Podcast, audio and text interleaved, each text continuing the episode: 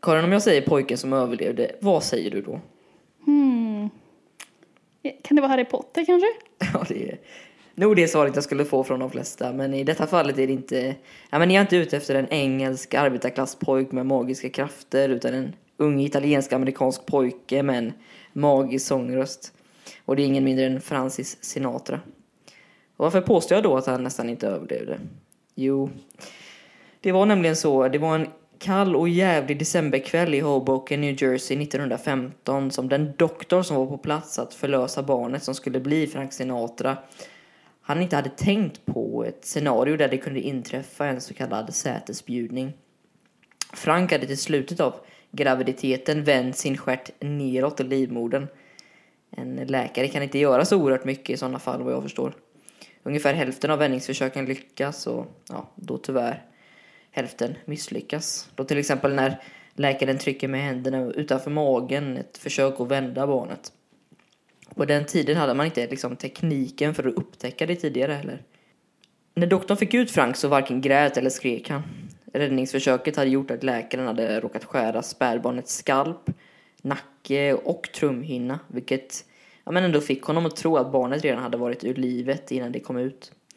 Han lade undan Frank och fokuserade helt på modern, Dolly, som var illa ute. Men Dollys mor, som var närvarande, var inte övertygad om att livet inte gick att rädda. Hon klev med raska steg fram till Frank, vände honom upp och ner medan hon kastade kallt vatten på honom.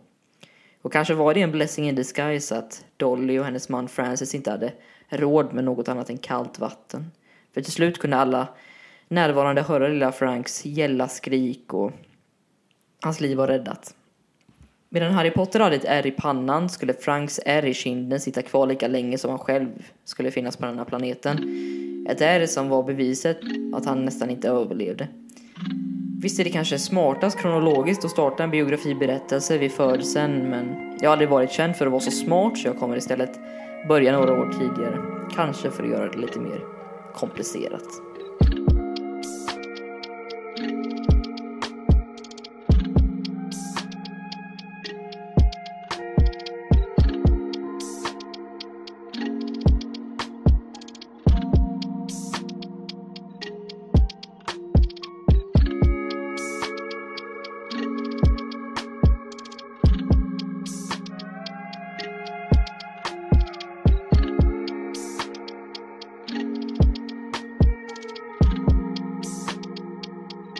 Innan vi kommer gå in på den riktiga berättelsen så ska jag bara berätta att eh, det är viktigt att förstå att till stor del eh, av Franks liv blev inte diskuterat publikt och därför var det få som verkligen granskade han och hans kopplingar till gängkriminalitet och hans arga humör och ja, skandaler. Så Stora delar av den här berättelsen kommer att tas ur biografin som Kitty Kelly skrev 1986 eh, som heter His Way. Eh, nästan alla kapitel är väldigt, eh, har hjälpt mig med min research men också eh, är en stor del till varför jag kan berätta just den här sidan av berättelsen också. Och därför skulle jag vilja tillägna ändå eh, så att ni förstår hur stor del hennes eh, research, hennes nästan tusen intervjuer spelade roll för denna Eh, Eh, podcasten och innehåll så jag kommer komma till det längre fram också för specifika tillfällen men viktigt att veta här att den är mycket liksom byggd, ryggraden i den här podcasten kommer från hennes biografi.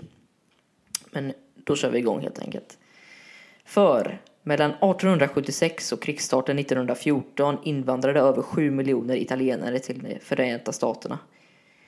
Majoriteten av dessa kom från södra Italien och livet i södra Italien var svårt på många plan enorm fattigdom, inte minst mot bönderna som i hemlandet blev utnyttjade och ofta våldförda mot. Detta samtidigt som deras land inte var bördigt nog och emellertid tillförde stora mängder sjukdomar. Och detta då tillsammans med vad som brukar kallas för risorgimento, den försvårade processen att ena Italien. Och ibland och bland två av dessa tusentals skepp som fraktade över invandrare och till slut angjorde Ellis Island i New York befann sig föräldrarna till Francis Albert Sinatra i landet för att skapa en möjlighet till sig, ja, men till sig själva men också deras barn och barnbarn en chans till den så kallade amerikanska drömmen. Och kanske är det nog så att de lyckades föra den man som skulle symbolisera den amerikanska drömmen mest av alla människor. Han exemplifierar det så kallade rags to riches, uppvuxen i slumområden av två utvandrare från Italien. Sjunger sedan sig till, ja, men ett, sjunger sedan sig till ett kändisskap, tar över Hollywood för att sedan ta emot ja, men kanske den mest prestigefyllda medaljen av presidenten själv. Franks mor var en makthavare i Hoboken under ja, men Franks unga år. Till skillnad från andra italienare i staden så kunde hon prata engelska. Men också liksom alla möjliga dialekter från det så utspridda landet Italien. Och detta gjorde att italienarna kom till henne när de behövde hjälp. Hon kunde alltså ja, men översätta åt andra och därefter då hjälpa med livsviktiga saker. Hon var också en person som ja, makthavare i delstaten kunde komma till för att få röster i Hoboken. Ett område på 5000 kvadratmeter. En parkeringsplats för de kvarlevande invandrarna som kommit för att nå en, ja, men ett bättre liv. Det jag sa förut, den amerikanska drömmen. För vid sekelskiftet och 1900-talets början hade Hoboken förvandlats från en platt, ja, men ett platt frilufts, eh, friluftslandskap till en tätbefolkad slummerstad med flera nationaliteter än ja, de flesta ställena. Här samlades de nyanlända flyende människorna för att nå den ja, men så kallade amerikanska drömmen. Och först av dem var då tyskarna. Ett folk som tidigt valde denna boplats för sitt ja, men, vackra och ensamma landskap. Det fanns plats för dem alla. Många av dem valde de liksom höga höjderna och ja, men, byggde storslagna herrgårdar tittandes över den ja, men, mäktiga floden Hudson. Sen kom irländarna inkastade i de områden som tyskar ja, men kanske inte rörde. Men samtidigt helt välkomnande av den katolska kyrkan i mitten av den tätbefolkade staden. Ofta unga, patriotiska invandrarna bidrog snabbt och var också tidigt överrepresenterade i livsviktiga yrken såsom hos polisen och brandkåren. Men sen har vi då den sista invandrargruppen som satte ankar i Hoboken. Den sista kullen av den tsunami som vi ändå får säga att vågen av invandrare var under just denna tiden. Och det är då inga andra än italienarna. Och italienarna fick snabbt ställa sig in i ledet och blev främst tilldelade den västra delen av stan. Inpackade i trånga, avlånga hyreshus av trä, ofta överbebodda. Little Italy.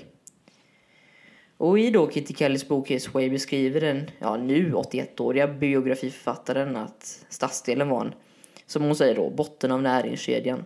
Där luften doftade av vitlök och osten provolone hängandes i gatufönster. Matvaror liggandes på vägkanterna. Äldre sicilianska damer som var klädda i svart som vandrade till och från kyrkan på de smala kullerstensgatorna. Så om man ska generalisera kan man säga att invandrargrupperna ofta inte hade något problem med varandra. Irländarna var mer än villiga att hjälpa till och bidra till samhället och likaså centraleuropeerna. Däremot blev italienarna utfrysta ur de ja, flesta sammanhangen. Frank Sinatras far var en professionell boxare som men han fick till och med använda ett irländskt namn för att tävla för att italienarna var inte välkomna i ringen. Och en utsatt folkgrupp som behövde, om inte folket utanför, så i alla fall sig själva. Och det låter kanske enklare än vad det är. För italienarna, i alla fall på den här tiden, trots att hatet lever kvar än idag i någon utsträckning, ser på dig annorlunda beroende på vart du kommer ifrån i landet. Om du är från söder hatar du norditalienarna. Men inte minst så hatar norditalienarna sina södra landsmän. Bönderna i syd.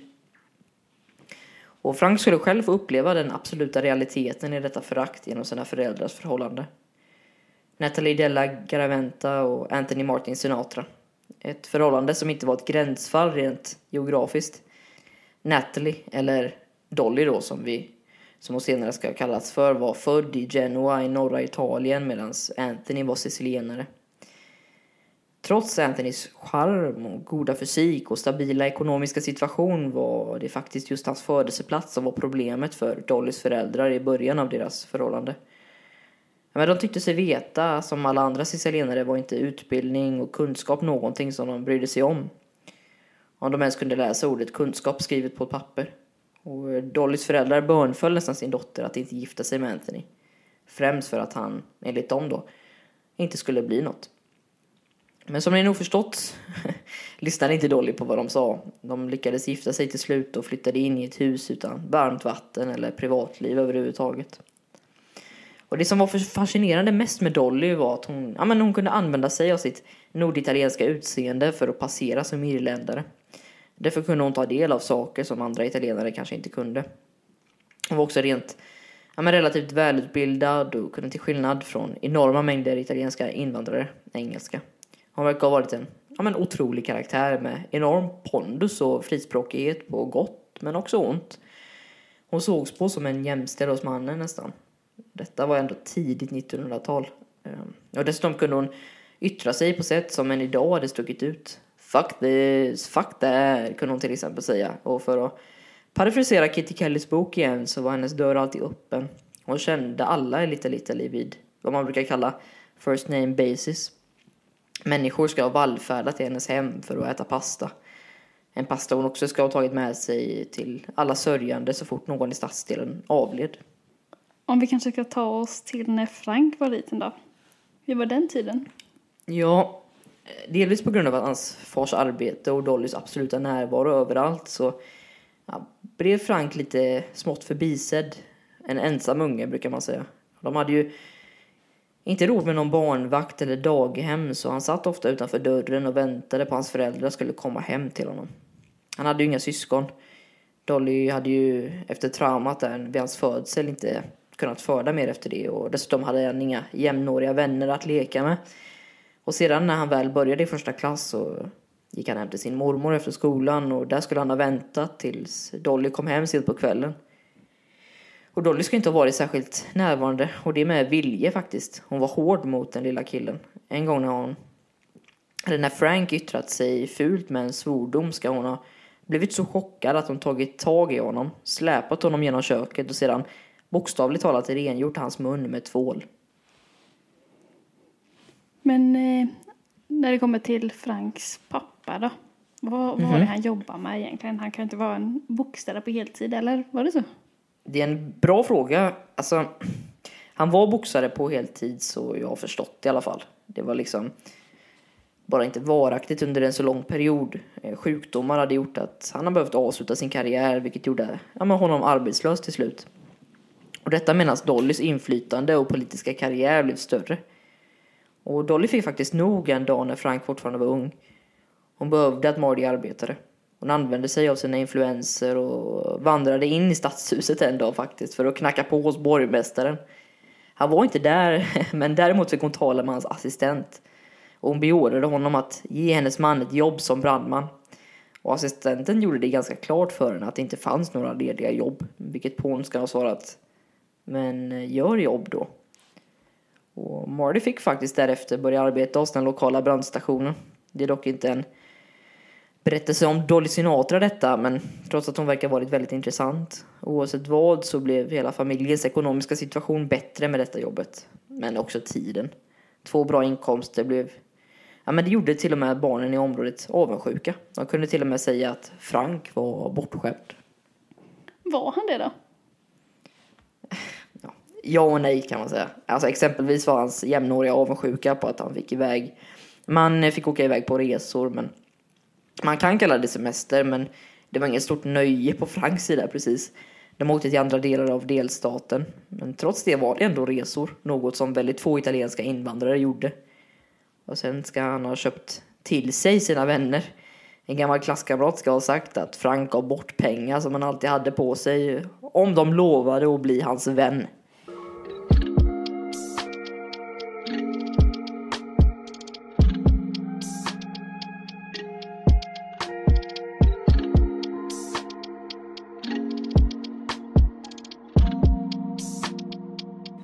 Viktigt att veta under Franks unga år är att Dollys fokus verkligen låg på att komma högre upp i status. Hennes två främsta mål var att flytta in i stan, i en fin lägenhet, men också inte minst att få Frank Sinatra, hennes enda son, att bli den första i släkten som tagit en universitetsexamen. Och för att skicka iväg sin unge på universitetet krävs ju såklart pengar, speciellt i USA. Mycket pengar som familjen inte hade. Vad tror du att eh, Dolly gjorde då, Karin? Nej, du har ingen aning. Jo, eh, det var nämligen så att under 1920 och 1933 ja, men då fanns det ju en mycket välkänd lag som brukar kallas ja, prohibition. Alltså ett förbud mot tillverkning, transport eller försäljning av alkoholhaltiga drycker i hela USA. Något som lagstiftades i den amerikanska konstitutionen. Men i just deras stad så fanns en borgmästare vid namn Frank Haig som vägrade att agera mot lagen. Vilket gjorde Jersey City unikt och en möjlighet för Dolly att tjäna pengar. Vilket hon tog direkt. Hon lånade pengar från sin mor och öppnade tillsammans med Marty en pub. Hon visste att människor skulle vallfärda till stan för att lagligt, inom citationstecken, dricka sig berusade. Baren stod i Dollys namn och hon var själv bartender. Det var också under en period då kvinnor inte ens fick vara i barer nästan. Alltså många hade förbud mot kvinnor och det var socialt oacceptabelt kan man säga. Men det struntade hon i. Hon gjorde som hon själv tyckte. Och Frank ska själv ha sjungit för de som ville lyssna på honom i baren då. Något som ja, Dolly inte tyckte om särskilt mycket. Hon, jag ska inte prata för mycket om Dolly men hon var minst sagt eh, fascinerande. Alla kände henne. Hon tog inte skit från någon. Men hon blev dock arresterad till slut i slutet av 30-talet då hennes olagliga aborter hade, ja, men som hon hade utfört för 50 dollar eller i dagens värde 8000 kronor per operation. Tillsammans då med hennes olagliga bar så blev Frank ja, men retad och utfryst för att han, ja, man hade en, vad de andra barnen då kallade, barnmördare till mor. Frank Sinatra var en talanglös akademiker. Vad vi i Sverige kallar gymnasiet lyckades han bara behålla sig kvar i 47 dagar tror jag. Han brydde sig inte.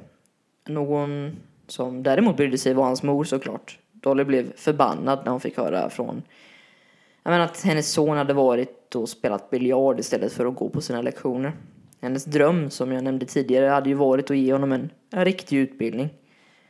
Men hon övertalade honom dock att visst, om du ska sluta i skolan så ska du inte bli en sliten arbetare som tar olika jobb och förstör kroppen för varje arbetspass, utan jag kommer ringa din gudfar nu för att ge dig ett arbete direkt.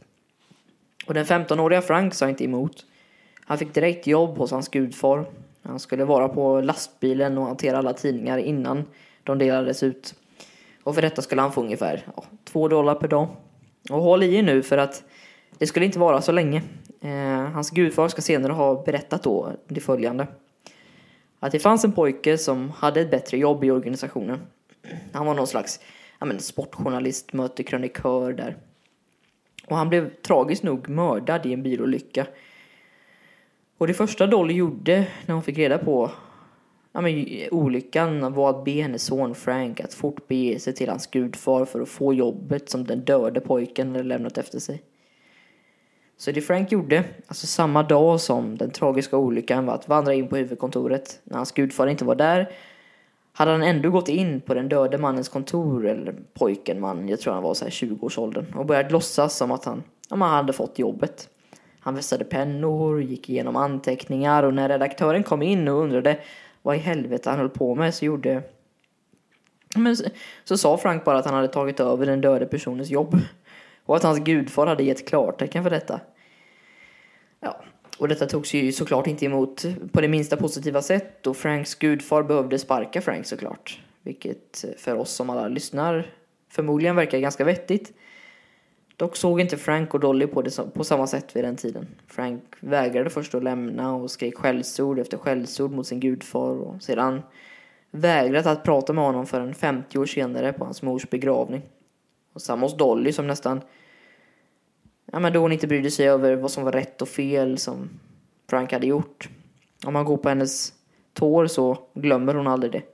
Detta var början på en livslång fade mellan dem. Tragiskt nog. Och i avsnittet om Bob Dylan berättade jag till exempel om hur tv-apparaten gjorde så att Dylan fick upp ögonen för, men bortom, bortom sin hemstad. Upp ögonen för showbusiness. Och detsamma kan man nog säga om Frank Sinatra. För övrigt var nog Frank en av dem som Dylan tittade på vid den här tiden. Men dock var det inte tvn som Frank under 30-talet eh, kollade på, utan det var radion han lyssnade. Bara ett par månader efter att Frank föddes var den första radiosändningen som gick ut över hela landet. I början av radions tid tjänade de inte ens pengar på det. De gick back. Men dock när Frank var i nioårsåldern ungefär hade radion blivit en, ja, men en stor maktfaktor i samhället. En sak som nådde ut till miljoner. Något som aldrig hade varit möjligt förut. Dessutom då blev radion livsviktig för många under ja, men depressionen när man inte hade råd med något annat nöje än just radion. Och den första riktiga sångaren som kom fram från den stora populärmassan var en man vid namn Bing Crosby. Han förstod att den nya mikrofonen tillverkad för radion gjorde så att man inte längre behövde ha en operaröst för att höras. Man kunde vara intim och ja, men han, eh, speciellt då han kunde vara intim eh, lyssnaren. Och man, ja, Crosby fick alla sånger och, eh, som han sjöng låta enkla. Någon som de flesta av er som lyssnar förmodligen känner igen från hans julalbum som än idag är populära. Och Frank blev helt enkelt ett stort fan och beundrade direkt som barn. Och här föds nog den riktiga drömmen om kändisskap för honom. Han insåg att det här kan jag också göra. Han tog till exempel i sina tidiga tonår en dejt en gång. Jag tror det var Nancy Sinatra till och med. Eh, till en konsert med Crosby och berättade utan att göra en min att han skulle bli som honom när han växte upp. Man känner igen mycket av det du säger om Crosby i hur Sinatra blev ändå, tycker jag. Jag håller helt med faktiskt. Kanske var det så att Sinatra inte hade några talanger. Ingen såg på honom som en sångare med mycket potential utan men den största anledningen till att hans framgång var delvis för att ja, han såg tidigt hur mycket känsla och inlevelse samt förståelse för det man sjunger om betydde. Och detta har han nog Crosby att tacka för, enligt mig i alla fall. Och trots Dollys motstånd mot Franks intresse för Crosby och sjungandet så förstod hon dock i viss mån att ja, men det bara var att köpa det. Dessutom skulle hon faktiskt vara en, ja, men en bidragande del i varför Frank fick framträda från första början. Först när hon fick höra att Frank inte fick uppträda i kyrkan på grund av hans mor, eller då hennes, hennes abortoperationer, så köpte hon en svindyr, vad som brukar kallas för PA-system till Frank. Och det är så kallat Public Address System, en mikrofon, mixer och förstärkare i ett system. Och detta systemet eh, kunde han senare använda för att ja, muta arrangörer helt enkelt, och kyrkor så också. Och låta honom använda om Frank skulle få sjunga gratis. Och det är här som Dolly verkligen, ja, men verkliga betydelse spelar roll i Franks karriär. Hennes ackumulerade mindre förmögenhet, eller ja, mer korrekt hennes sparpengar, hade gjort så att hon kunde ja, men ge Frank orkesterarrangemang i massor. Frank hade efter ett kort tag stora mängder av arrangemang som alla möjliga orkestrar och band ville använda sig av. För det var dyrt på den här tiden. Frank ska senare ha sagt att det var en perfekt lösning.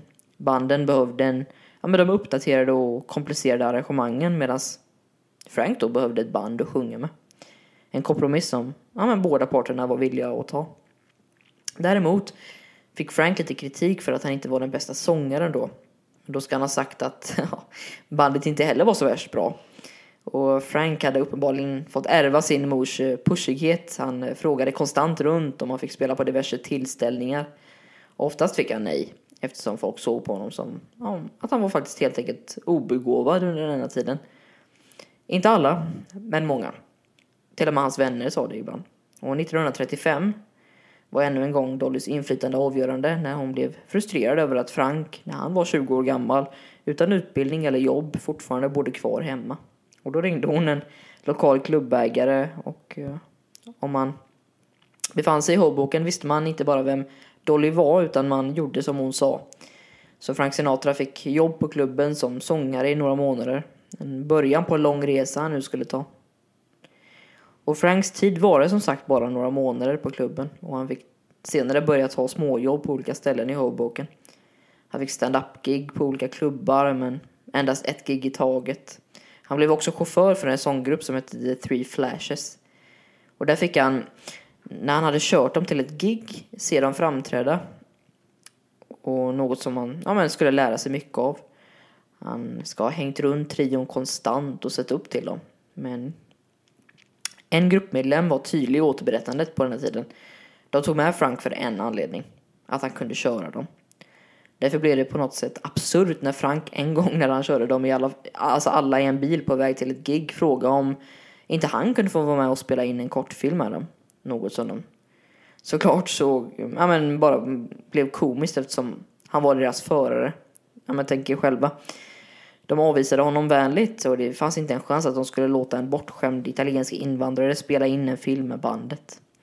Och det är här som Dolly ännu en gång kommer in i berättelsen. För jo, såklart kom Frank hem på kvällen efter avvisandet och berättade allt för sin mor som såklart bara dagen efter ja, men, vandrade direkt till sin kontakt i stan och beordrade att Frank inte bara skulle vara med i kortfilmen utan också bli en del av gruppen. Och så blev det såklart. Och jag har för dålig koll på svart afroamerikansk historia för att bedöma tidsåldern men i filmen som sedan spelades in så sjöng inte Frank. Eh, så mycket fick han inte tillåtelse att göra. Han fick istället spela en svart servitör med blackface, något som jag i alla fall vet redan då var lite förbi, alltså redan 1935. Och det säger en del om vart vi är i svartas kamp mot rättvisa och ens en gnutta respekt. och vi är 20 år före Rosa Parks satt på bussen i Montgomery, Alabama och satte igång medborgarrättsrörelsen. Hur som helst blev filmen och dess uppföljare något av en liten succé. Eh, I alla fall i relation till det Frank gjort tidigare. Och nu fick han äntligen en ja, men uppmärksamhet och beröm. Och han fick också vara med när de fick turnera runt ja, men lite på östkusten och på flera teatrar, matbutiker och diverse små tillställningar egentligen. Dock skulle inte Frank fullfölja turnén med bandet eftersom ja, han fick nog av utfrysningen och främst de alltså, fysiska attackerna av två av bandets medlemmar. De kunde slå Frank medvetslös och skämta om det på scen efteråt, något som han den hårdhudade Frank inte ens klarade av till slut. Det var nu han träffade Nancy va? Ja, det var under sommaren 1934 när han var 18 eh, år som han träffade Nancy Barbado som då var 17. En flicka som kom från en mycket fattig familj i Jersey City. Och det var när Nancy satt på hennes veranda hemma och fixade sina naglar med en... När Frank då med en ukulele i handen fick en impuls och gick fram till henne och sa Yo, what about me? I could use some manicure too. Ett numera ikoniskt citat började ett långt förhållande när jag säger att Nancy kom från en fattig familj så ljuger jag inte. Men Frank hade betydligt mindre pengar än henne. Alltså Nancys far kom från en syskons, syskonskara som alla var gifta med, ja men över medelklassen. Typ advokater och sånt. Så Dolly blev såklart uppspelt av tankarna av att Frank skulle gifta sig till en högre status. Hur som helst var Nancy helt medveten om Franks ambitioner och stod inte i vägen. Både hon och Dolly var uppmuntrade, ja, men de uppmuntrade honom mycket under den svåra tiden efter turnén med bandet. Han behövde spela på fester och bröllop för att ens få sjunga. Och ännu svårare var det ju att få betalt för dem. Och sedan ska han ha gjort många auditions samtidigt som han också ja, började ta sånglektioner. Och något som tidigt utvecklade hans röst. Och det var ungefär här som hans röst ja, men slutades upplevas som medioker av många. Hans sånglärare Quinlan demonstrerade med en hjälp av en del enkla tekniker hur mycket potential rösten verkligen hade. För er som kan era musik så kunde han liksom, enligt coachen, eh, nu citerar jag, vocalize to a B flat on the top in full voice. Men nu började, tillsammans med en lite bättre civil situation, tillsammans med att sångrösten blev bättre, öppna upp sig lite fler möjligheter för honom. Det var 1938 som han fick höra att ett ja, men litet ställe som hette The Rustic Cabin hade en position ledig. Och trots att positionen endast var en så kallad sjungande servitör och betalade inte ja, men särskilt bra alls var den stora delen, eller fördelen då med detta jobbet att The Rustic Cabin hade en direktlina till det stora radionätverket som spred sig nationellt. Landets ja, men största skyltfönster kan man säga. Och Frank anmälde sig direkt för positionen. Och det är här som man kan säga att Dollys förståelse för hur seriös Frank verkligen var började.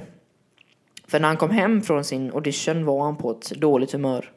Eh, bandledaren tänkte inte ta med den unga pojken som han några år tidigare hade sett framträda med bandet runt om i Amerika på turné. Det fanns inte en chans helt enkelt. Och då kom han då hem och berättade detta för Dolly, hans mamma. Hon ska ha sagt att det var lika bra eftersom hon ändå inte hade låtit honom vara ute hela nätterna och arbeta på en nattklubb.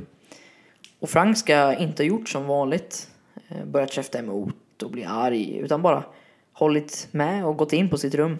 Och senare när Dolly ska ha hört honom gråta inne på sitt rum förstod han kanske, men förstod hon kanske hur mycket allt verkligen betydde för honom. Nu började hon vilja vara med på den resa som han själv ville ta kan man säga. Låt mig gissa. Hon ringde upp någon för att lösa det. Ja, det är faktiskt precis exakt det som händer för att hon löser detta ganska snabbt genom ett samtal. Snyggt Karin. Eh, för hon använde sig av sina kontakter för att fixa jobbet för Frank. Och trots att hon nästan ångrade det när hon förstod att lönen var så dålig hade hon... Nej, men att hon hade tjänat mer på att bara ha honom hemma. Såg hon det på, ja, men såg hon på jobbet som en investering kan man säga. Men Frank var ju överlycklig. Han hade ju landat jobbet efter en lång tids försök på diverse småjobb. Och det är också här, om man bortser från hans mor som kanske var hans första kontakt, kanske, så ja, kanske spelade roll från den italienska amerikanska maffian för en ja, men vissa källor säger att anledningen till att han tjänade 15 dollar i veckan och inte 35 kanske var att 20 av dem gick till en man vid namn Corico Moretti som då ska vara den verkliga anledningen till att bandledaren ändrade sig och tog in Frank med öppna armar efter samtalet från Dolly.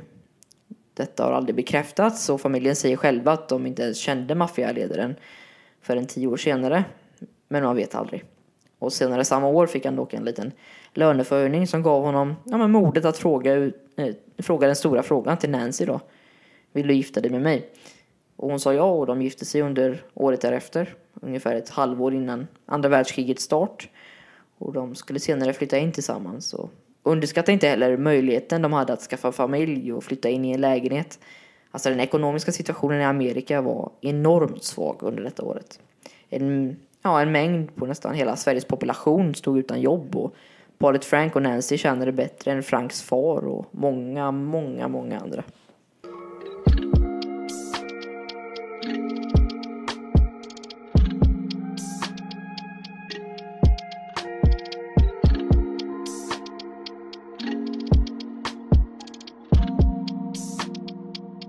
När Harry James, en framgångsrik musiker som ville starta sitt eget band, lyssnade på radion en kväll så hörde han en röst. Rösten av Frank Sinatra. Och han blev direkt intresserad. Han skulle kunna vara någonting för bandet. Därför valde han sig att ta sig till The Rustic Cabin för att höra honom i verkligheten. Exakt, och Harry kunde inte tro det när han fick höra att den speciella och vackra rösten tillhörde en av vägkrogens servitörer. Men det gjorde den. Eh, jag vill läsa ett citat från den kvällen då av Harry James som upptäckte honom. Citat. This very thin guy with swept back greasy hair had been waiting tables. He suddenly took off his apron and climbed onto the stage. He sung only eight bars when I felt the hair on my back rising. I know he was destined to be a great vocalist. Och han blev en del av bandet som skulle komma att spela relativt stora konserthallar under våren men också turnera under sommaren. Detta var verkligen inte Franks stora break men det var definitivt ett break. För han tyckte själv efter bara några månader att han blev lite förbisedd kan man säga. Främst också efter en inspelning som han hade gjort av jag menar av Sinatra då, som knappt sålde mer än ett par tusen kopior. Och det var låten All or Nothing at All. Jag tror jag läste någonting om att den inspelningen skulle sälja flera miljoner exemplar några år senare. Så var det faktiskt. Ehm, jag tror det var den i alla fall. Men det är lite som när kändisars ja, tidiga Instagram-inlägg blir otroligt populära i efterhand. Mm. Och ni vill om ni vill gilla min första Instagram-bild kan ni också göra det. Mitt ät är Arvid följt av fyra en. Men hur som helst så Frank trodde att Harry och hans band skulle ha högre ambitioner än vad de faktiskt hade. Sanningen var att trots att Frank hade utvecklat sin röst mycket var den for, ja, men fortfarande relativt otränad. Ganska lång bit från vad vi känner till idag. Eh, trots det kan man säga att hans första tid med bandet gjorde att han man kunde utveckla kanske det som var mest unikt för Sinatra. Det som gör honom till en så bra sångare. Det är alltså hans frasering.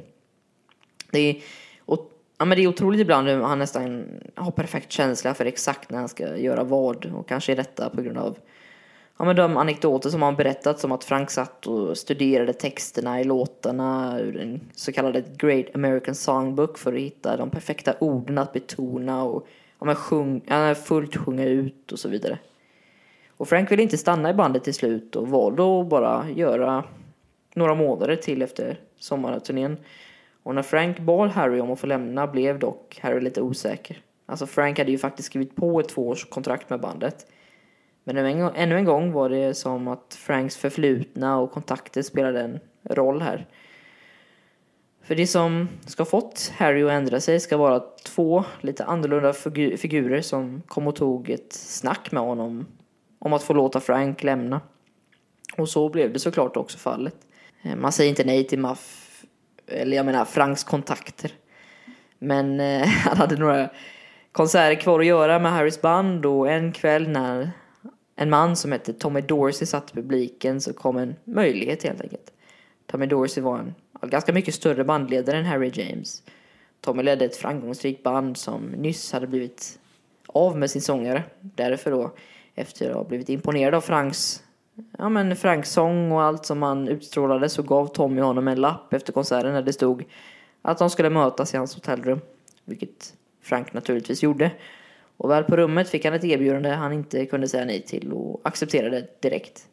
Och Harry verkar ha faktiskt varit en väldigt fin man. För han brydde sig faktiskt om, om Franks karriär. Tillräckligt för att bryta kontraktet i förtid och låta Frank nästan direkt börja sjunga med Tommy Dorseys band. Och Frank skulle faktiskt vara kvar i Tommys band i över två och ett halvt år efter det. En tight, ett, ja, men ett tajt turnerande under nästan hela perioden då Franks fru Nancy också fick ta hand om deras då nyfödda bebis Nancy Sinatra. Och då är vi ungefär 1940 nu i kronologin. Tommy blev enligt Frank som en far för honom. Tommy brydde sig mer, ja, men brydde sig om honom och hade en bra relation. Han blev till och med gudfar för Nancy Sinatra. Och, alltså dottern, junior, eller säger man junior på en, en kvinna? Jag vet inte, jag har aldrig hört någon som döpt sitt barn till samma namn som en tjej. Nancy Junior, Nancy Juniorina. Junior kan du väl säga. Mm, det är väl ja. bara. Men eh, de flesta vet nog vem där bebisen är också. Det är These boots are made for walking Nancy. Eh, hon blir också artisten. Eh, men i alla fall. Han blev då gudfar till Nancy. Eh, och, men både ja, men både frånvarandet och barnet hade sitt, eh, ja, men satt press på hela relationen, giftermålet. Det var mycket som hände i relationen men det är ganska snabbt uppenbart att det inte skulle hålla så länge med Nancy och Frank problem med släktingar, men främst rykten som nådde Nancy från turnéerna. Liksom, att Frank hade varit i ja, med korta relationer med flera tjejer. För det kommer komma upprepat här, men Frank är sexmissbrukare. Och när hon nåddes av detta, alltså att han hade varit med olika tjejer på turnéer, turnéerna då, så ringde hon direkt upp den person som hon visste skulle göra någonting åt det, Dolly. Men när Dolly ringde och skällde ut Frank så tog han bara emot det och men beteendet verkar inte ha förändrats i alla fall. För en specifik händelse inträffade i oktober det året, 1940 alltså. När Frank var i Kalifornien med bandet hade han träffat en ung modell slash skådespelare då. Eh, vid namn Laura Gooding. Eh, som han spenderat en hel vecka tillsammans med. Det sägs att Frank ja, men faktiskt blev förälskad i henne under den vecka och Nancy hade ingen aning om vad som för sig gick på den andra kusten. Senare när ja, men när han kom hem till sin fru ska han ha burit med sig en bild på Laura i sin plånbok. Något som Nancy verkade, ja, men tyckte verkade lite för uppenbart. Som att han ville bli påkommen. Såklart gick hon inte heller på när Frank sa att det var ett fan som ville att han skulle spara bilden. Detta var inte heller slutet för att så, men han skulle sedan inleda en ganska öppen relation med en åtta år yngre gymnasieelev som kallades Mary Lou. Hur känd var Frank Sinatra under den här perioden? Det är också en bra fråga. Eh, jag förstår att det kan vara lite svårt att relatera till eftersom det är svårt för oss idag att förstå hur populära storbanden verkligen var. Man kan säga att runt omkring ja, men, tillfälligt Kalifornien i oktober 1940 hade något hänt. Efter att bandet turnerat runt i hela landet framför ändå ganska stora publiker så, gick, ja, men så fick de en möjlighet att få en liten del i Hollywoodproduktionen Chip Ahoy. Man kan säga att tillsammans med det stora bandet bakom sig hade Frank lyckats bygga upp sitt varumärke under själva turnén. Då han inte bara hade varit bäst på scen utan också på radio, tv och nu också på film då. Så ungefär vid 1942 så hade han nästan ja, faktiskt gått om Bill, äh, Bing Crosby ja, men dåvarande popularitetslandskapet. Frank Sinatra var känd i hela landet och då var han 25 år gammal kanske. Eh, man kan säga att det som gick på bandets spelningar var där för att Frank var där oftast. Dessutom hade demografin ändrats. Alltså skrikande unga tjejer hade nu kommit för att lyssna på Frank sjunga. Därför var det ingen överraskning att Frank bad om att få spela in sin egen soloplatta. Vilket Tom inte kände så mycket val över. Det var egentligen bara att släppa honom för det. Då gjorde han sitt absolut bästa för att ha kvar Frank. Men när Frank Sinatra hade bestämt sig för något så ändrade han sig inte. Därför i januari 1942 spelade han in några sånger med hjälp av en man som hette Axel Stordal. Tyvärr är det bara namnet som är svenskt, inte han. För att undvika tråkigt snack om pengar ska jag försöka undvika det. Har inte nämnt tidigare till exempel att Frank och Nancy hade en dålig ekonomisk situation på grund av att Frank var beroende av att köpa kläder och kostymer. Men när han började solo hade han, för att lämna tidigt från bandet, tagit en förjävlig deal från, ja, men med Tommy Dorsey. För trots att han nu var uppe bland de största sångarna av denna tiden på topplistorna så skulle han ha tjänat bäst av alla nästan. Om det inte var för den deal han gjorde då. En tredjedel av Sinatras inkomst skulle få, ja, men gå till Dorsey. Och jag menar, något Sinatra bara tänkte att han skulle oroa sig för i framtiden liksom. Och senare ska Sinatras entourage, ja, slash ledning gjort en deal för att lösa ur Frank kontraktet. 600 000 kronor ska han ha fått. Ett värde på typ 15 miljoner svenska kronor om man ser till inflationen i dagens mått. Dock ska han ha blivit erbjuden ett mindre belopp fast en procent på Sinatras framtida inkomst, vilket han nu i efterhand nog borde tagit. Men det var nog bra att han gjorde den förlikningen för att Frank... Ja men... Frank... För Franks del var det nog bäst att han tog den förlikningen i alla fall. Um, Frank berättade efter allt med Dorsey att han fick en tredjedel av alla inkomster tillsammans med att Dorseys manager alltså fick 10%. Och sedan skulle ju Franks manager också ha 10%. Och det skulle då betyda att han gett bort mer än halva inkomsten innan utgifter och skatt ens var inräknat. Och nu börjar ett nytt kapitel kan man säga. Eh, Solo Sinatra. Det är det vi känner honom mest för idag. Och hela den berättelsen börjar dock vid en man vid namn Robert Whiteman. Han var direktör för New York Paramount Time i Times Square och han bokade nämligen in den kända artisten Benny Goodman som stjärnakt för ja, men det årets nyårsfirande i Times Square då. Och Benny Goodman som brukar kallas för kungen av swing Många känner säkert till honom vid låten Moonglow. Eh, den låten. Ja. Han visste inte vem den unga sångaren som Robert Whiteman hade bokat in var. Han, ja, men han behövdes inte alls för att göra tillställningen stjärnspäckad. Det var den redan. Men i och med att Franks solokarriär som precis hade börjat skulle också det amerikanska musiklandskapet ändras just precis den här kvällen. För att som vi pratat om var verkligen storband och dess ja, sångare, de stora akterna som åkte runt och turnerade och spelade. Alla stora sångare hade nästan en orkester bakom sig. Det fanns ingen Beatlemania, Madonnor eller senare då Taylor Swift som åkte runt och sålde slutarenor. Därför var just sekunderna efter att Benny Goodman hade introducerat Sinatra på scenen historisk i den mån att publikens exaltering rann över. Personen som var där, eller personer som var där vittnade om att det kändes som en mindre jordbävning av skrik när Sinatra, nervös som in i 17, gick ut för att sjunga. Och det var inte bara starten på Sinatras solokarriär, vill jag hävda i alla fall, utan också starten på den stora popstjärnan, soloartisten i det amerikanska men också generella musiklandskapet. Men Robert Whiteman hade bara, han hade scoutat bra när han bokade in Sinatra för konserten som extra nummer. När Goodman introducerade honom på scen skulle, ja, skulle publiken bestått av 80, 85% unga personer. Alltså unga gymnasietjejer som skolkade från deras kemiprov för att se Sinatra uppträda. Alla de äldre från andra generationer blev helt chockade av det de såg. De har aldrig sett en publik skrikandes till som svimmade, hysteriska efter att ha köat i 15 timmar utan mat och efter att ha köpt biljett tidigt på morgonen. Och efter konserten verkar det också som att pressen gick med på hysterin och hyllade unisont Frank. Saker som att att lyssna på hans röst är som att bli struken av en len hand fylld av grädde. Ja, ja, jag vet inte. Just det. Robert Whiteman förlängde avtalet med Frank och fick honom att spela under vintern på Paramount. Hysterin ökade varje konsert. Fler unga tjejer skolkade från skolan för att se honom. Samma unga tjejer svimmade medan även den äldre publiken lockades och skrek. En hysteri man inte var beredd på. Man fick hyra in nästan dubbelt antal vakter för att hantera en publik och alla galna fans i publiken kallades i pressen för Senatrix. Man började snabbt att marknadsföra den nya typen av artist som Frank blev. Man marknadsförde honom mest som en boy next door-aktig flickdröm. Man tog romantiserade bilder av hans familjeliv med Nancy och dotter Nancy som ställde upp.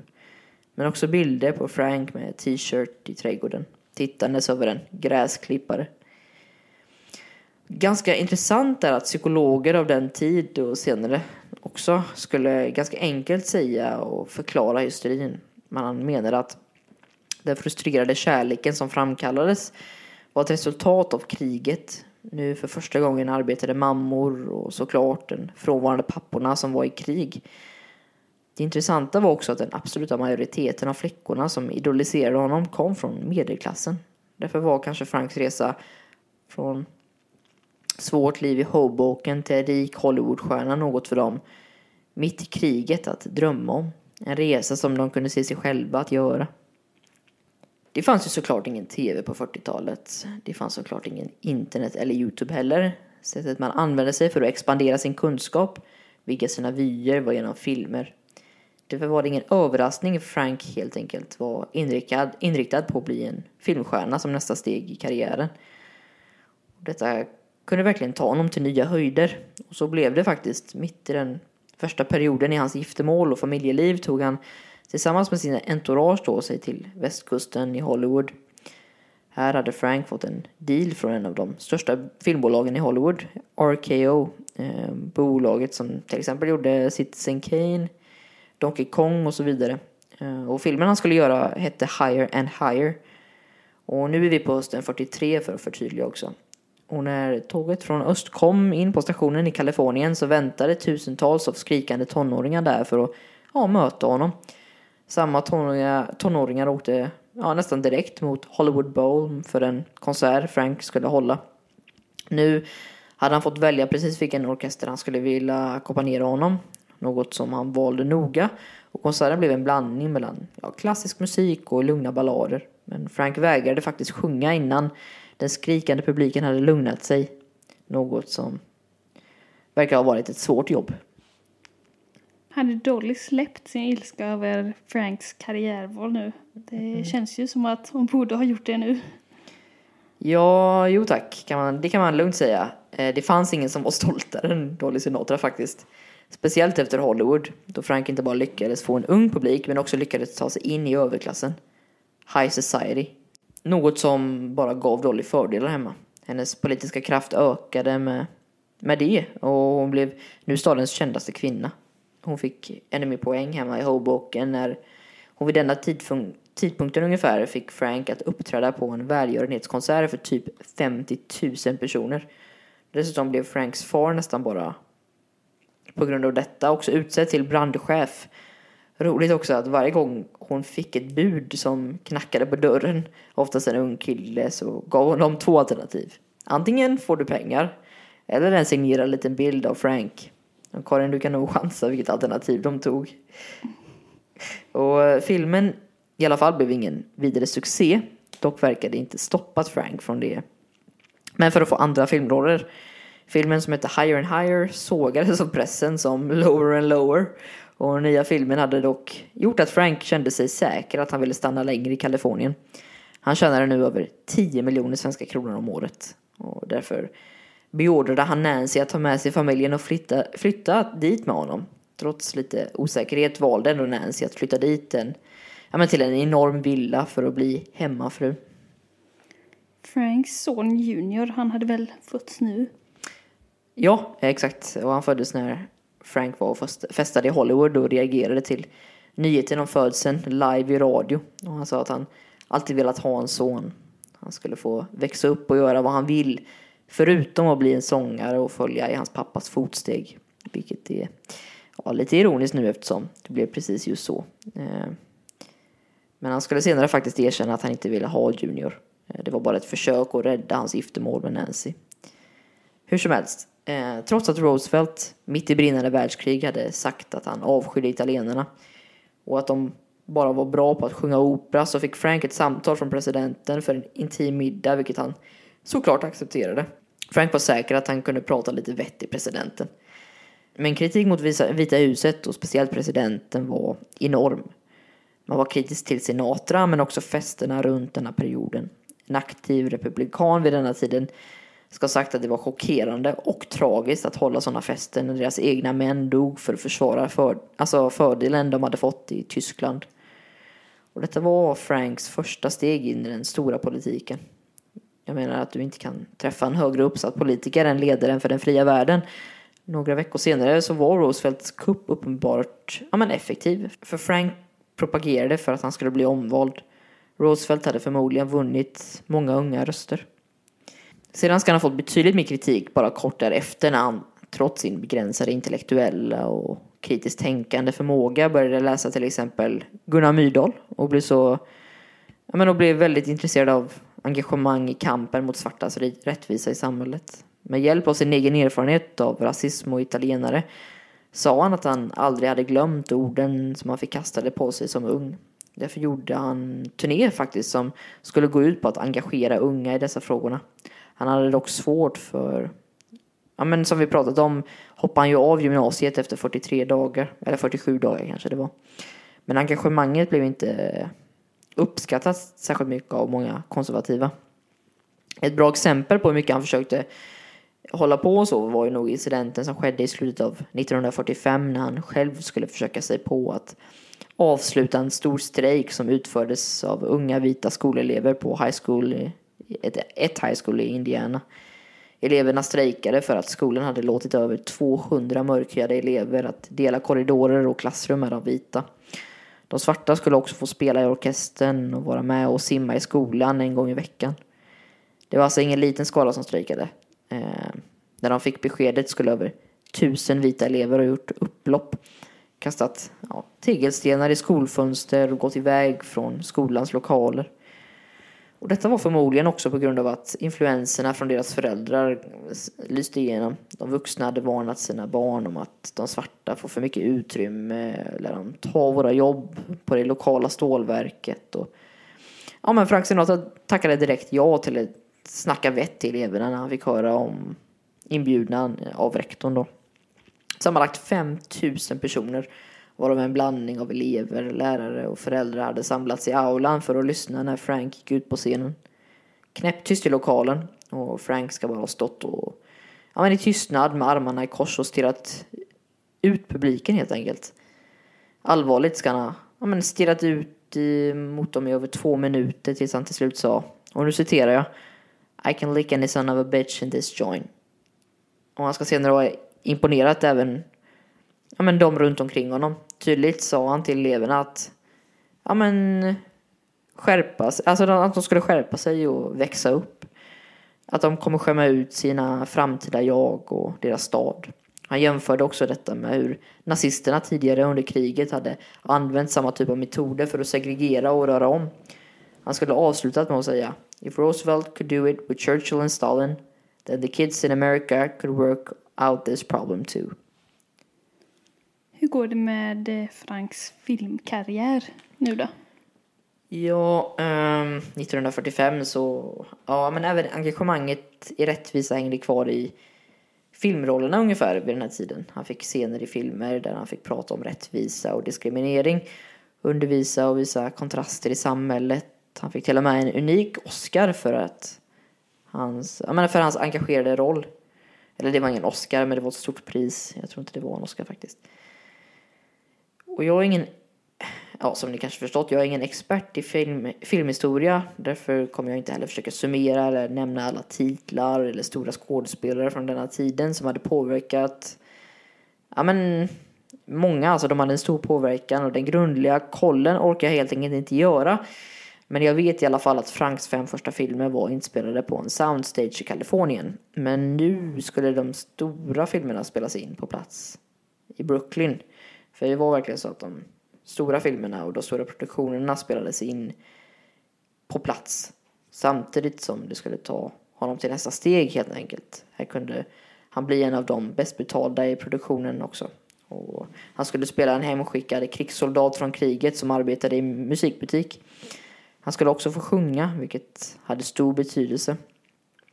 Han hade också lyckats förhandla till sig en ny deal som skulle se honom tjäna över 2,5 miljoner om året. Och nu var han i det kändaste sällskapet i branschen. Skådespelare som ja, men Bing Crosby, Ingrid Bergman såklart, Humphrey Bogart. Ja, men de blev hans kollegor. Eh, något som till och med Frank blev lite starstruck över. Samtidigt som toppen i karriären var privatlivet fortfarande så långt från botten, långt från toppen kanske jag ska säga. Alltså det var väldigt dåligt privatliv. Inte nog med att Frank hade en lista som han tickade av skådespelerskor som han ville ligga med i Hollywood. Utan en av dem som han blev kär i fick honom att be om skilsmässa från Nancy. Och Nancy sa dock att eh, han bara kunde glömma det. Men runt denna tiden, tidigt 1946 ungefär, så började till och med ja, med relationens brister att komma ut i pressen. Det skulle läcka när Frank en dag fick nog och flyttade ut och berättade för sin manager att han behövde en lägenhet att bo i. Han skulle också ungefär vid denna tidpunkten ses konstant med två specifika skådespelerskor. Den ena som hette Lena Turner, den sa pressen sa att han hade som älskarinna då. Men också sågs han dansa med ingen mindre än Eva Gardner. En stor brunhårig skådespelerska från USA.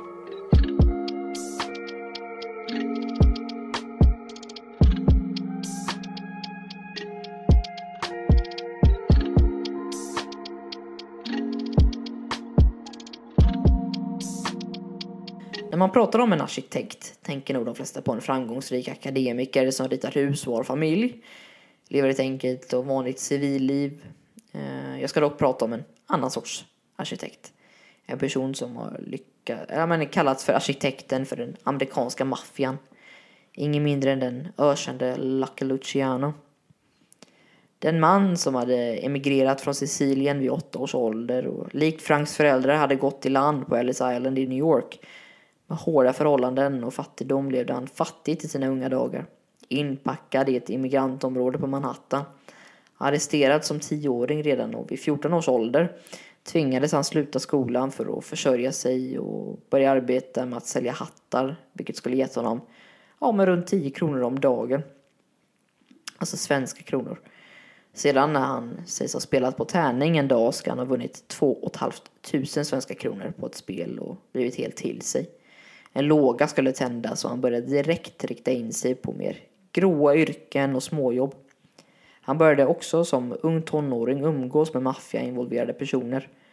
När han blev lite äldre så började han arbeta för en av New Yorks mest inflytelserika ledare vid namn Joe the Boss, som han brukar kallas. Och, inte, det låter ju inte så farligt, men Joe the Boss var väldigt farlig ledare i alla fall. Och den det som gjorde Lucky Luciano unik dock var en händelse som skulle inträffa vid 20-talet i New York.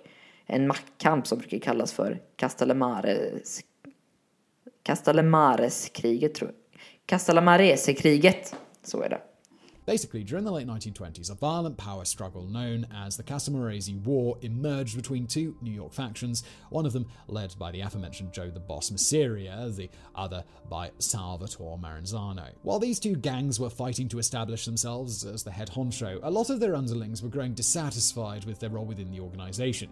Many of them understood that as long as there was a capo de tutti capi, one boss above all others, there would always be multiple people vying for that spot which in turn meant the gangs would be forced to fight each other instead of doing other activities that made them money. In kommer Lucky Luciano, som i ett möte med de organiserade grupperna runt om i landet, inklusive Al Capones gäng från Chicago, föreslog en omorganisering i maffian som skulle ja, gynna alla. En organisering som håller i sig än idag. Det handlar kort och gott om att strukturera de fem familjerna i New York, men också att införa en kommission som skulle ha som främsta syfte att behålla och värna den organiserade brottsligheten. Man samlades vid konflikter och alla chefer för familjerna fick rösta på hur de ville att man skulle gå tillväga. Något som ledaren ska ha godkänt direkt. En struktur skulle nu bibehållas.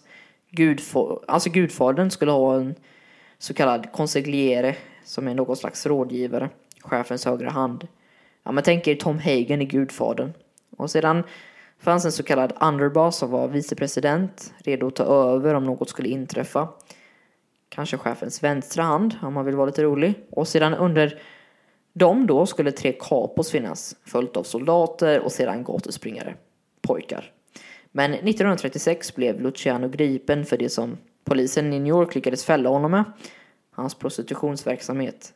Detta gav honom livstid, men efter samarbete med amerikanska staten under kriget hade han släppts efter tio år. Men dock blev han då deporterad tillbaka till Italien. Och Luciano kände dock att det var lite för långt bort för honom för att göra skillnad. Så familjen, eller för, alltså, för att förtydliga då, göra skillnad för familjen, eh, maffiafamiljen och inte hans personliga familj. Så han valde helt enkelt att ta sig över till Kuba. En resa som tog månader. Eftersom risken för att bli upptäckt var enorm också behövde han resa inkognito genom hela Sydamerika tills han till slut kom fram. Och varför pratar jag om Luca Luciano överhuvudtaget kanske ni undrar? Jo, det var så att Franks gamla vän från 30-talet vid namn Joe Fischetti, Al Capones kusin, ringde upp Frank i början av 1947. Eh, Joe var en made man, som man brukar kalla, eller man brukar säga i maffiaspråk, amici nostri. Alltså en maffiamedlem som tagit bloded och blivit insvuren i maffian. Eller killarna, som Frank sa om dem. Och Joe frågade i alla fall Frank om han ville åka med till Kuba för att träffa maffians stora ledare Luciano. Vilket Frank svarade ja på. Ett beslut som skulle påverka hans karriär för alltid. Också hans liv. För de checkade in på det enorma hotellet Hotel Nacional och träffade kort in på massmördaren och gangsterledaren Luca Luciano. De spelade på kasino tillsammans, åt middag tillsammans och tog bilder. Samtidigt som Frank då ska ha burit med sig en väska fylld av två miljoner dollar in på hotellet. Alltså en väska som han skulle ge till Luciano. Alla stora maffialedare för USA var där. En hel veckas konferens där de talade om strategi och gav pengar till Luciano som var i exil. Dock blev det inte riktigt som Frank eller Luciano hade hoppats. All hysteri och uppmärksamhet hade gjort myndigheterna uppmärksamma och de arresterade fort Luciano och deporterade honom ännu en gång från Kuba. Och Frank blev påhoppad i amerikansk riksmedia. Enorm kritik för att ha knutit sådana kontakter när, han, ja, men när hans lyssnarskara var unga, påverkbara tonåringar. Men det var inget som Frank lyssnade på direkt. Han skulle nämligen träffa Luciano igen på, en, ja, men på italiensk mark och den gången i Neapel. Och då gav han Luciano en guldcigarett som present med texten Till min gode vän Charlie från din vän Sinatra. Inskriberat. Och vi kommer komma in på detta senare mer. Men detta var början och inledningen på den kontakt Frank skapade med maffian. Något som senare skulle urarta och påverka livet på kanske hela USA under 60-talet. Och här eskalerar också Franks relation med pressen och inte minst en reporter. Det var nämligen så att det fanns en reporter vid namn Lee Mortimer som skrev för det stora och högaktade tidskriften New York Daily Mirror. Och han skulle efter besöket på Kuba då ha kallat alla som var fans för, av Frank då för idioter. Hur kunde man avguda en person som associerade sig helt problemfritt med massmördare? Det var liksom frågeställningen. Frank skickade över ett meddelande till honom efter att han hade skrivit hårda ord om Frank i flera månader. Frank skulle slå ihjäl honom om han inte slutade prata skit. Frank ska ha blivit helt rosenrasande varje gång han läste en artikel. Vilket han ofta gjorde på eget bevåg av någon konstig anledning. Och den 8 april 1947 eskalerade allting. Eh, Frank gick ut med några av sina bästa vänner på den numera legendariska nattklubben Chiros i Hollywood. Ungefär vid tolvslaget, äh, någonstans vid tolvslaget ska Frank ha fått en glimt av Lee Mortimer som var på väg att lämna lokalen. Och direkt ska Frank ha hoppat upp och sprungit efter Lee när han hunnit ikapp honom efter den ska han ha slagit honom ner till marken och kallat honom för bögjävel. Och detta görs med Franks säkerhet och två livvakter bredvid honom. Han var inte känd för sitt mod, Sinatra. Och hur som helst ska Frank, när Lee Mortimer låg på marken och blödde, ha berättat pedagogiskt att nästa gång jag ser honom kommer jag döda honom. Och i panik då försökte Franks vänner släppa bort honom därifrån medan pressen började ja, men komma en och en. Och till slut lyckades de få in Frank i en bil och körde honom till hans väns hus. Där vid småtimmarna satt de ja, men stressade och funderade på hur ska vi göra nu? Och de behövde en plan för att ta sig ur denna märkliga situationen. Och annars hade ju pressen varit på alltså Frank i veckor. En av de tre som var där då fick den briljanta idén att börja ringa reportrar på måfå och inleda med Hej, detta är Frank Sinatra. Vad undrar du? Och så fick det faktiskt också bli för Frank började ringa runt och väckte reportrar klockan tre på natten och trots att Frank försökte hävda att Lee kallade honom rasistiska ord och men det helt enkelt inte fanns någon annan lösning än att slå honom fysiskt så gick ingen på det. Inte minst polisen när de tog emot en polisanmälan dagen efter för att sedan åka och gripa Frank vid en radiosändning. Kanske visste Frank också vad han hade i bakfickan när han gick in leende framför en domare för att be om en rättegång samma dag. För när Frank släpptes på bail, som man brukar säga i Amerika, så fick Lee Mortimer samma kväll två separata samtal från mystiska män som vänligen berättade för honom att han skulle släppa åtalet. Det första samtalet ska han ha sagt stick från stan, stick från stan och släpp åtalet från Frank Sinatra omedelbart. Andra samtalet ska inte ha varit lika trevligt. Det ska börjat med ja, men på samma sätt, stick från stan och så vidare. Men sedan ska mannen på andra sidan linan berättat vänligt att annars kommer vi behöva ta hand om dig, herr Mortimer.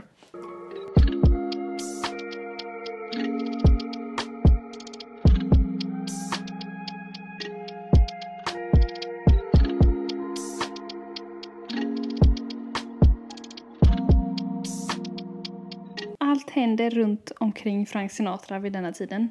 Men en sak som har stor påverkan på hans liv och inte minst han, hans karriär är när han träffade den kända skådespelerskan Eva Gardner. Exakt.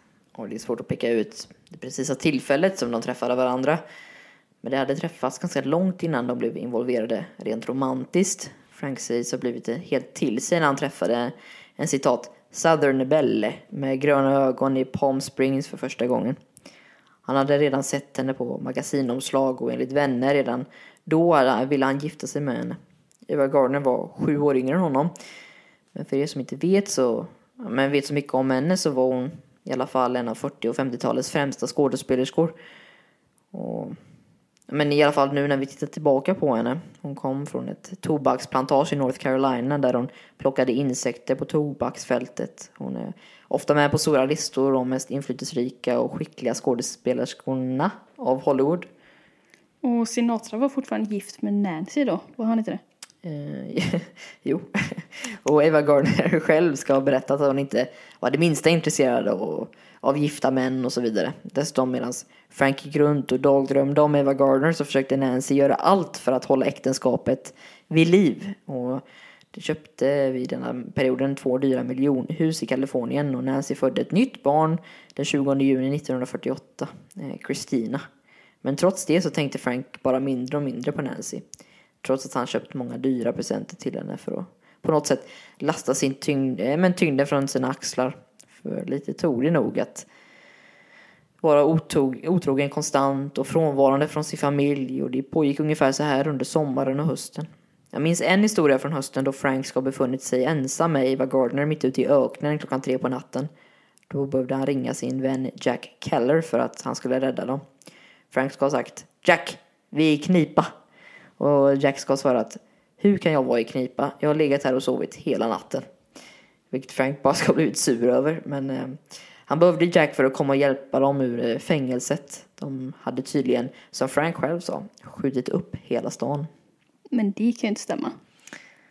Ännu en gång, ja och nej. Eh, det ska ha hänt, ja, men det som ska ha hänt ska ha varit att Frank hade tidigare fått licens för två pistoler. Han åkte ner till konferensen i Kuba med maffian. För självförsvar tror jag. Eh, han hade haft dem i sin bil eftersom han var rädd för att bli rånad med alla hans värdesaker. Så denna kvällen när han åkte tillsammans med Eva Gardner ska de ha blivit berusade, åkt runt och fått den briljanta idén att testa pistolerna genom att skjuta gatlampor och skyltfönster. Och när Jack hade fått höra detta på telefonen så blev han först chockad och frågade om de hade skjutit någon person. Vilket på Frank ska ha svarat Well, there was this one guy. We crease him a little bit in the stomach. But it's nothing, just a scratch. Så Franks vän och pressekreteraren Jack Keller fick tömma kassaskåpet för pengar för bail. Jag tror fan han tog med typ en miljon svenska kronor och sen ska han ha flugit för att hämta dem kort därefter. Väl på kontoret, alltså poliskontoret, behövde han muta både konstapeln och alla butiksägare som hade fått sina butiker skjutna på. Dessutom då behövde han leta rätt på mannen som Frank sköt och betala honom en halv miljon för honom. men för att han ska hålla tyst. Och Jack lyckades sjukt nog hålla detta från pressen väldigt länge. Medan han också fick hem Ava och Frank samma dag. Jag skrattade lite nu åt, äh, åt att han sköt någon. Men det är ju såklart väldigt, väldigt, väldigt allvarligt. Det är bara helt absurt att äh, detta undvek pressen så länge. Äh, men relationen fortsatte i alla fall och de träffades då och då när de hade tid med Frank och Ava. Och Frank hade också bollarna att flera gånger bli arg över att Ava hade träffat andra män medan de hade kontakt. Men det började i alla fall att träffas mer regelbundet 48 och 49 kan man säga. Båda ska ha varit väldigt omogna fortfarande. När de ska ha träffats oftast i Franks hus i Malibu så ska deras vänner men hört dem bråka på övervåningen tills ibland då Ava fick nog och gick. Men innan hon gick ska hon ha sprayat trappuppgången med hennes parfym vilket gjorde så att Frank fick vänta i flera timmar på att gå ner. Och förmodligen då för inte att doften skulle komma till andra ställen. Och det är ungefär här som Franks karriär börjar ja, men dyka neråt. Folk började spekulera om att det inte var så att Frank bara var ett krigsfenomen. En artist som skulle försvinna lika fort som han trädde fram. Man gjorde inslag i tidningar runt 1949 och frågade diskjockeys om de spelade Frank Sinatras skivor längre. Varpå men de ska ha svarat att jo, han, han är med på våra topp 50-listor, men han är nummer 49. Och dessutom då, inte bara hade hans unga tonårstjejer till fans då blivit äldre. De hade också läst om alla hans tjejer, om hans fru Nancys olycka i alla magasin och tidningar. Och inte bara var det unga tjejer som läste nyheterna. När Franks främsta ingång till maffian, William O'Reilly, fick läsa om det i tidningarna så blev han rasande och skrev direkt till Frank. För trots att maffian kanske mördade, handlade horor och utpressade fick han men fick man faktiskt inte som sicilianare göra så här mot sin fru. Nu skulle också någonting hända som kanske är avgörande för Franks fall från stjärnhimlen. Som skulle göra det ännu mer kraftigt. Och det var nämligen så att George Evans, en av hans främsta kompanjoner, eh, kompanjoner Eh, mentorer och inte minst då pressekreterare, avlider i en hjärtattack mitt i tur, ja, men, mm, turerna i att försvara Franks rykte. Så, något som såklart tog honom hårt och George hade varit där med incidenten med Lee Mortimer till exempel, med otrohetsskandaler och relationer med maffian hade han hjälpt att täcka över kan man säga. En av de personer som ända sedan början av 40-talet jobbat intensivt för att men, upprätthålla Franks yttre fasad trots alla saker som kom emellan. Efter att ha jobbat med att hantera pressen efter alla Franks aggressioner och affärer ska frånvarandet av George synas redan så tidigt som hans egna begravning. För när Frank kom till begravningen var det inte tillsammans med hans hustru Nancy utan såklart Ava Gardner. Och det hade inte planerats för något annat än en intim stund av sorg och nära vänner. Men då dök plötsligt en reporter med en kamera fram och försökte ta en bild när Frank kom in i kapellet tillsammans med Ava. Och Frank ska ha blivit helt till sig och försökt slå ner reporten. Och kameran också då ska han ha försökt knocka i marken, men det lyckades inte. Och pressen kunde publicera och inte minst Nancy kunde reagera på allt i morgondagens utgåva. Är det nu hon drar av plåstret? Yes, det är det. För dessvärre då så döljer sig uppenbarligen ett mycket större sår än vad de var beredda på under plåstret. För det första som Nancy gör är att anställa en advokat och låsa dörren till huset. Hon säger helt enkelt att Frank, ja men till Frank att han inte är välkommen att se sina egna barn. Hon var ju förkrossad och skämdes såklart. Den 14 februari, alltså på alla hjärtans dag, Sjukt nog så kom hennes advokat ut med ett pressmeddelande som sa att hennes äktenskap med Frank var olyckligt och därför valt, har de nu valt att separera. En lång juridisk process inleddes där och Nancy ville ha vårdnaden över barnen och så vidare. Senare samma år skulle domen falla. Eh, Nancy skulle få 10% av vad Frank tjänade. Aldrig mindre än 10 000 i månaden. Detta är resten av hennes liv. Eller tills hon gifte om sig. Eh, Typ så som Gunilla Persson har nu. Och Nancy var inte överdrivet nöjd och hon grät oavbrutet i rättssalen för hon tyckte detta var en ganska dålig deal. Dessutom då, runt denna perioden skulle också Frank uppträda på The Capa i New York. Där maffialedare och Eva Gardner var med. Och stämningen var stressad och märklig också såklart. Och Frank som alltid sjöng låten Nancy with a laughing face eh, för turens skull skulle, efter han klev av scenen, fått ett helt rasande Eva Gardner framför sig som förbjöd honom att spela den låten igen. Antingen den låten eller mig, ska hon ha sagt. Och det var inte det enda som gick snett med spelningen. Franks röst, ja men den höll helt enkelt inte längre. Personer som var där beskriver det som att rösten bara ja, men försvunnit och det var någon annan på scen. En våg av kritik den kvällen. Ja, men, legitimerade det man hade sett komma länge. Inte långt typ efter 1950 köpte MGM ut Frank Sinatra ur hans kontrakt för 850 000 svenska kronor. Vilket gjorde Frank till en frilansartist. Ett steg neråt i trappan såklart. Och det hjälpte inte heller att han fortfarande verkade och levde som att han var samma stora artist som fort, ja, men fortfarande. Det som följde var en period av svår ekonomi för, hans, ja, men för honom personligen. För när royaltycheckarna blev mindre och mindre skulle också Nancy ha en månadspeng vilket gjorde att Frank till slut började låna pengar av Colombia till exempel. Flera miljoner. Och när det sista avsnittet av hans kritiserade program för CBS sändes stod Frank utan filmerbjudande eller inspelningskontrakt. Ja men knäpptyst var det. Och Frank kände att eh, hans enda val vid den tidpunkten var att kontakta sina ja, maffiavänner för att få dem att boka enstaka gig på klubbar runt om östkusten. Han fick med hjälp av det i alla fall några gig i Atlantic City men också på Desert Inn i Las Vegas. Något som band eh, honom ja, men mer fast i maffiagreppet eftersom om maffian gör tjänster för dig så kan du inte Ja, men du kan lita på att du måste stå redo om de ber dig om någonting. Vilket de såklart gjorde. Exempelvis visar sig ja, men framtida dokument från FBI att de hade bett Frank att flyga med Kaliforn till Kalifornien för att imponera på en bilmiljardär som de, ville, ja, men som de förhandlade med. Något som verkar vara lyckat eftersom de senare öppnade flera återförsäljare runt om i USA. Och inte nog med det. Dokumenten visar också att en reklam som Frank spelade in i samband med lanseringen gjorde honom ja, men, gjorde han gratis som en gentjänst. Men detta var nog den sämsta tidpunkten att bli involverad i organiserad verksamhet tyvärr. För ja, ungefär vid denna tiden, 1950, började den amerikanska regeringen verkligen arbeta för att både avveckla maffian men också som en konsekvens av det fängsla den, fram, ja, men den främsta ledaren. Vilket vi redan har gått igenom. Nästan samtliga känner eller har en relation till Frank. Men det hölls hearings framför kongressen. Där kände jag men kända maffiaprofiler blev utfrågade från under ed. Eh, vad vet du om maffian?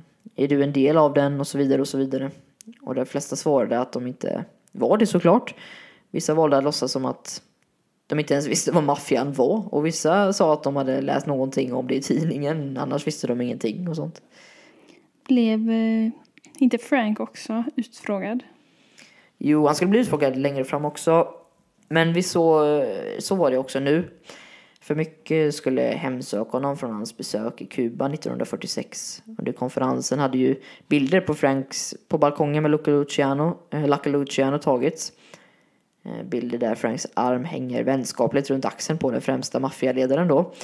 Dessutom togs ju bilder på när Frank bar in och därmed tog med sig miljoner in till Kuba till maffialedaren. Något som han blev utfrågad för såklart. Tillsammans med sin advokat. Och Frank erkände att han känner vissa av ledarna. Några hade han vuxit upp med och hade fått hjälp med att komma igång i karriären. Gig och spelningar och sånt. Till slut släpptes Frank och han behövde inte vittna mer för denna gången. Men detta var absolut inte slutet på hans inblandning och intresse i Frank Sinatras inbetalning i den amerikanska maffian.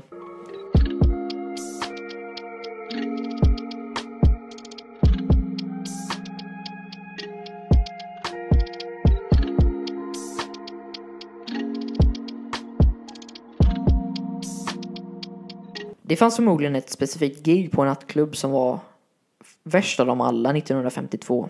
Ett gig som skulle testa Franks psyke, minst sagt. För i, jag vet inte riktigt hur man uttalar det, men Cheese Parade i Chicago stod en smal, numera deprimerad Frank Sinatra och sjöng framför ja, typ 150 personer. Man hade, man Alltså han tittar ju inte ens ut över 150 personer direkt. Mer korrekt kan man säga att han tittar ut över 900 tomma stolar. Och det sägs till och med att de 150 som var där inte var särskilt intresserade av honom heller. De var där för att äta och dricka drinkar. Han har ju senare sagt själv att det var en lång och ensam promenad tillbaka till hotellet efter den inspelningen. Eller den spelningen. Eh, efter att Frank och Ava Gardner gifte sig så blev det tydligt att Franks karriär var nära botten. Artiklar kom ut som sa typ In, the for in, in 42 and out in 52. Och i början av 50-talet var Eva betydligt kändare än Frank. Men hon tjänade också mer så fort eh, uh, vi fick en filmdeal eller erbjudande lyckades hon ofta kämpa in en klausul där Frank skulle få en liten roll i alla fall. Detta medan Frank gjorde publika, ja, publika avböner till pressen för sitt beteende, något han hoppades skulle göra att de skrev honom lite mer positivt. Och det är här det verkligen börjar spela, men Frank börjar spela på invandrarkortet, gettobakgrunden och fattigdomen. Han hävdade i intervjuer att han behövde cyk ja, men stjäla cyklar och värdefulla saker för att överleva. Något som ni kan tänka er att Dolly inte tyckte om alls. Hon svarade ju till och med i pressen att hon hade själv gett honom nya cyklar när han var liten. Och samtidigt som allt detta blev Ava erbjuden en enorm roll i The Snows of Kilimanjaro, en film baserad såklart då på Hemingway-novellen med samma namn. Men Frank sa till Ava att hon skulle stanna hemma med honom i New York. Enorma bråk uppstod efter det och det var verkligen en perfekt roll för henne och karaktären Cynthia var som klippt och skuren för henne. Ehm, vilket hon också sa till Frank. Och tror de exakta orden var liksom Varför gör du så här mot mig när den här rollen är gjord för mig? Eh, vilket på Frank ska ha svarat Din bästa roll är att vara min hustru. Ja. Så den enda anledningen till att Eva fick tillåtelse av Frank att åka och spela in filmen var att de lyckades få ner hennes inspelningsdagar till tio. Vilket han då till slut gick med på. Han fick sedan en, en ytterligare jobberbjudanden i Afrika. Eh, och, men då under längre perioder. Då hon fick ta med sig Frank då. Han hade inte längre något att säga till om. Det var i princip Eva som betalade alla räkningar. Dessutom hade Frank en miljonskuld att betala för utebliven skatt. Sorgligt att läsa intervjuer från Eva senare eftersom ja, hon beskrev detta som att ja, men detta var deras enda riktiga lyckliga period. Och eftersom Frank inte hade några höga hästar eller andra kvinnor eller tillräckligt bra självförtroende för sitt gamla ego. Och det är nog här jag kommer lämna er för detta avsnittet. Jag har sett en ung, andra generationens invandrare vuxit upp i slumområden utanför New York och sedan tillsammans med sin mor och andra ifrågasättbara kontakter tagit sig till toppen för att då sedan förlora allt, inklusive sin röst. Och i avsnitt två kommer ni som inte redan känner till slutet får veta om han kommer gå i Johnny Fontaines, eh, eller Fontaines eh, fotspår eller inte. Vi kommer börja nästa avsnitt i Finspång i Östergötland där 12 400 personer bor. Där Frank Sinatra ska göra en minst sagt ifrågasättbar spelning. Dessutom ska vi hinna med några kidnappningar och maffiamord såklart.